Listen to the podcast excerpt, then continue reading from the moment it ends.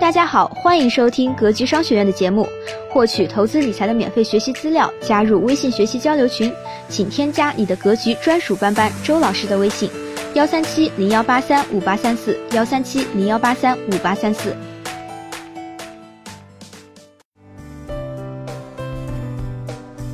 如何根治药神说的穷病？近期有部电影一直火到现在，名字叫《我不是药神》。随便一搜“我不是药神”，就有大量的影评冒出来。即使不搜，你的朋友圈肯定也炸了。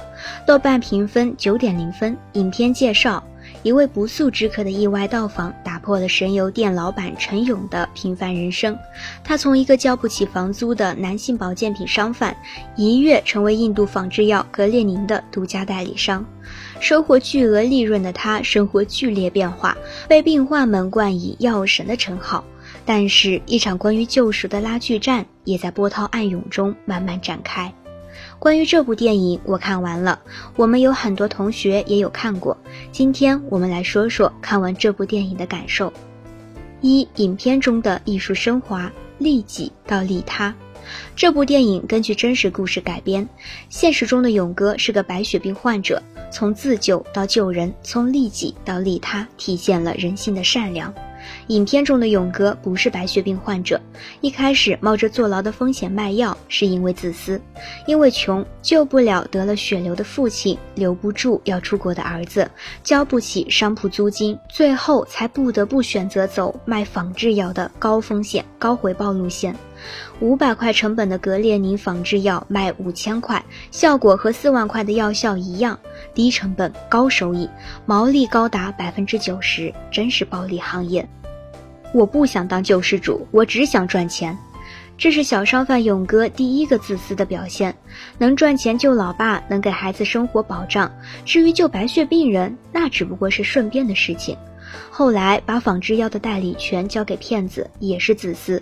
一方面可以拿到两百万，另一方面可以避免八到十五年的牢狱之苦，不用每天担心受怕，对自己是最有利的。至于白血病患者，只要骗子能卖药，他们也能吃到，不至于死掉。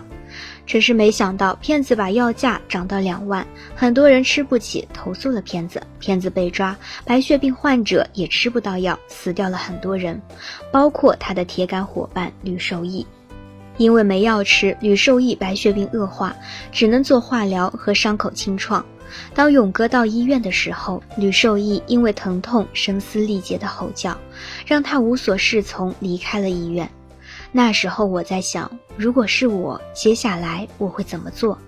从自私变成良心发现，冒着坐牢的风险给白血病友买药，从成本价到亏本卖出，从小部分病友到全国的病友，从只考虑自身利益到把孩子送出国，随时准备坐牢的大慈大悲。影片没有太大的惊喜，情节没有出乎意料，一切按着我们的设想进行。喜剧演员带来的喜感没有出现，但是却带来一种想哭哭不出来，直到所有病友列队目送勇哥去监狱的路上，观众情绪一下子爆发出来，声泪俱下。从极度自私到极度无私的反转，一个人价值观的一百八十度变化，是影片常用的技巧。我们都知道，现实中人性很难变化，所以这样的转变才显得更难能可贵。这也是艺术从现实中的升华。二，拯救一千一百个犹太人的辛德勒，与这部影片最接近的是达拉斯买家俱乐部，同样是关于病人和药物的人性关怀。不过我还没看，我想起的是《辛德勒的名单》，同样是根据真实故事改编，同样是人命关天，同样是花钱买命，同样是为了其他人的生命，面临法律的审判，甚至是倾家荡产。辛德勒在法西斯准备对犹太人实行种族灭绝的时候，辛德勒用他赚的大量的钱买下了一千一百个犹太人。犹太人送了他一枚戒指，上面刻着“救一条命等于救全世界”。我印象最深的一幕是战争结束后，犹太人获得真正的安全后，辛德勒哽咽地说：“我本来可以多救几个人的，多救几个人的，我花了太多钱。”这辆车值十条命，这个胸章，两条命，为什么我没有？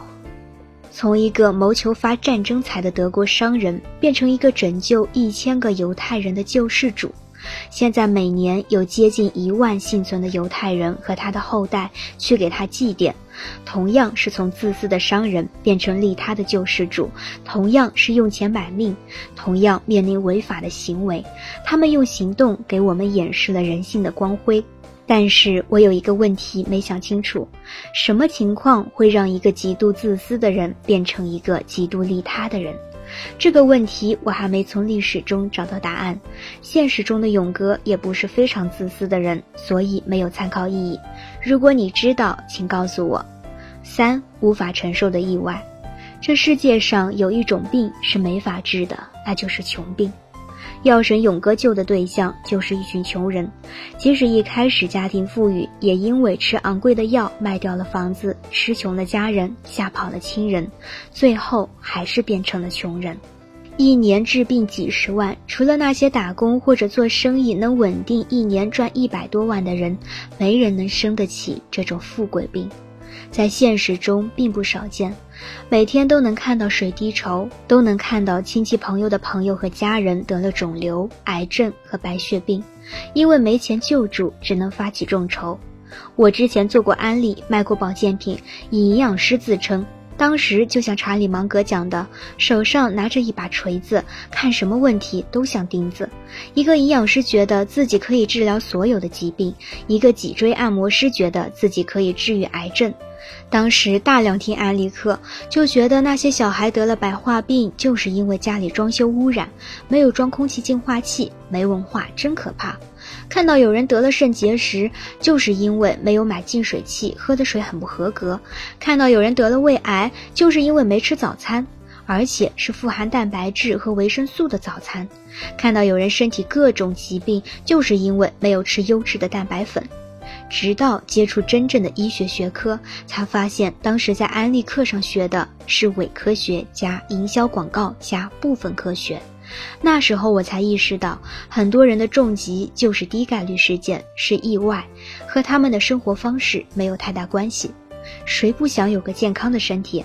只不过是意外来临，措手不及。我不是保险销售，但是面对这种不可承受的意外和风险，基本的保险还是需要配置的。意外险对应突发意外，重疾险对应重大疾病，寿险对应死亡出现的状况都是我们难以应对的。保险就是以小钱来承受不可承担的风险。四、重新理解投资教育，根治穷病。我不是药神中那些病人又穷又傻又无知，为什么要管他们？因为要救命啊！每个人有两样东西，千万不能大量损失，一种是健康，一种是金钱。任何一种损失了，都难以恢复到原来的水平。比起当下的穷，最危险的慢性毒药是穷观念。我想到了我们的财商与投资教育，为什么他们又无知又贪，又经常亏钱，还要管他们？因为要救命啊！你见过有人因为 PRP 炸雷损失几十万吗？你见过有人因为网恋被骗五十多万投入博彩网站，而想要跳楼的吗？你见过有人投入拆分盘几百万开始赚了钱，后来借钱投资本金全无还负债累累吗？你见过有人因为借高利贷做生意欠了一千多万而危及全家性命的吗？你见过有人用杠杆炒股亏了一个亿再难东山再起吗？我都见过，这些人是因为短期的无知造成的，轻则家破，重则人亡。更多难以救治的人，像慢性白血病患者一样，得了慢性的穷观念。当他们认为金钱比什么都重要的时候，他们廉价的靠卖时间来赚钱和省钱，浪费自己的注意力，不断追着钱，却离钱越来越远。当他们认为成功比什么都重要的时候，他们杀掉良知，放弃成长，于是离成功越来越远，离深渊越来越近。当他们认为负债就是富人，开始大额消费，不断信用卡套现和提额，到处借贷，虽然提高了生活品质，但资不抵债，要么跑路，要么跳楼。在投资理财这个领域，百分之九十五都是骗局，百分之九十九掉入的也是骗局。只要识别出这百分之九十五的坑，剩下的都是正确的投资。有一种重度患者，天天想着一夜暴富，想抓住妖股，想炒房，想买彩票，想着靠传销赚一波，天天想着机会出现在自己面前，抓住就一步登天，想着干实业就是个屁，还不如炒房的。遇到重症患者学员，我都会被他们的情绪影响的特别焦躁，要么直接开骂拉黑，要么耐着性子慢慢引导。是他们愿意变成这个样子吗？显然不是。从原生家庭继承的财商观念，大部分是不成熟的，甚至是支离破碎的。从日常生活中获取的错误经验，再从互联网文章和书籍获得错误的观念和指导，而不加以验证，形成了无懈可击的错误财商观念，让大多数人一步一步走向错误的投资路径，最后损失惨重。每个人的财商起步都来自于父母，而我们的上一辈父母能够通过努力解决温饱，走入小康甚至中产，就已经谢天谢地，更不要说懂投资，顶多懂点炒房。很多人的穷观念都来自于父母。金融起源到现在不过几百年时间，还没来得及让大众学习，所以在学校普及财商教育那也是非常难的，因为没有那么多真正懂财商与投资的老师。根治一个人的穷病，需要财商和投资的教育；解决一个人当下的问题，那顶多叫培训，让一个人有能力独立解决未来的问题，并且帮助对方树立正确的价值观，这才叫教育。培训把技能教给你，学的怎么样全看自己。但是人的一生取决于一个人的观念，教育需要从根本上改变对方的观念，那是非常困难的，需要潜移默化。技能培训很容易，网上一搜一大堆，但是投资教育很困难，所以很少人愿意做。很多人学了所谓的基金和股票投资方法论以及系统的金融知识，仍然无法改变穷病，因为他们接受的是培训而不是教育。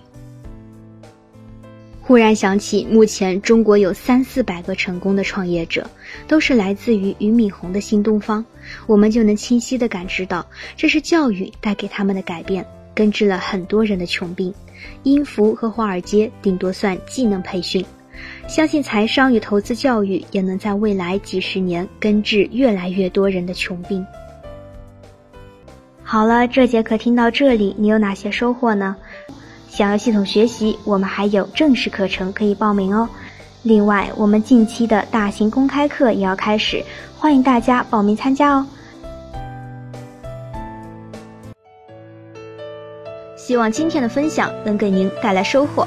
好了，本期的分享就是这些。了解更多系统的投资理财课程，获取免费学习资料，加入微信学习交流群，请添加你的格局专属班主任周老师的微信：幺三七零幺八三五八三四幺三七零幺八三五八三四。咱们下期节目再见。